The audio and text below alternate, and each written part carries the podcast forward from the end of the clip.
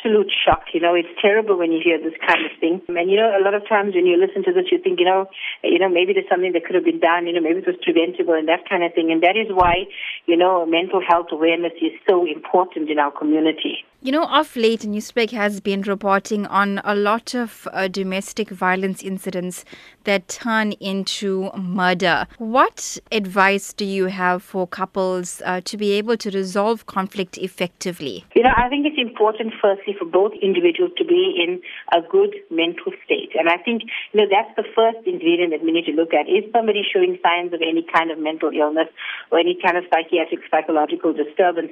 Because that affects perception, it, it affects judgment, um, it affects insight, it affects decision making, you know. And this is when people go wrong and actually make wrong decisions and do things that are catastrophic like this. So the first thing is if there's some kind of issue, you do need to go and get help because no amount of talking or trying to negotiate or family getting involved is going to help somebody who is actually mentally not stable at that instant. So that is the first thing that needs to get resolved. The second thing is when you notice abuse or when there are patterns of abuse, people need to step back and realize patterns of abuse can escalate and progress. So if an individual shows signs of that, you need to be cautious and careful and understand that person is a risk to your safety and to those around you, and you do need to get support again in relation to that and make people aware of it as well. When a relationship does end, obviously your feelings don't just go away immediately.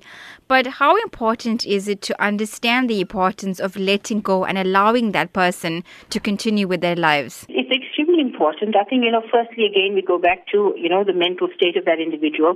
An individual who is in a good mental state, who is, you know, a normal, average person with no conditions, no illnesses, no other things impeding their judgment, will understand that you are going to grieve the loss. You are going to be upset. You are going to be feeling a lot of pain emotionally. You're going to miss the person. But you know at some point that you'll work through those feelings and get through it and come to a place where you'll be okay and then you move on with your life. The problem comes in is when somebody is not in that state, when there's some kind of condition or maladaptive manner of coping, you know, some kind of psychological psychiatric issue that impedes that process.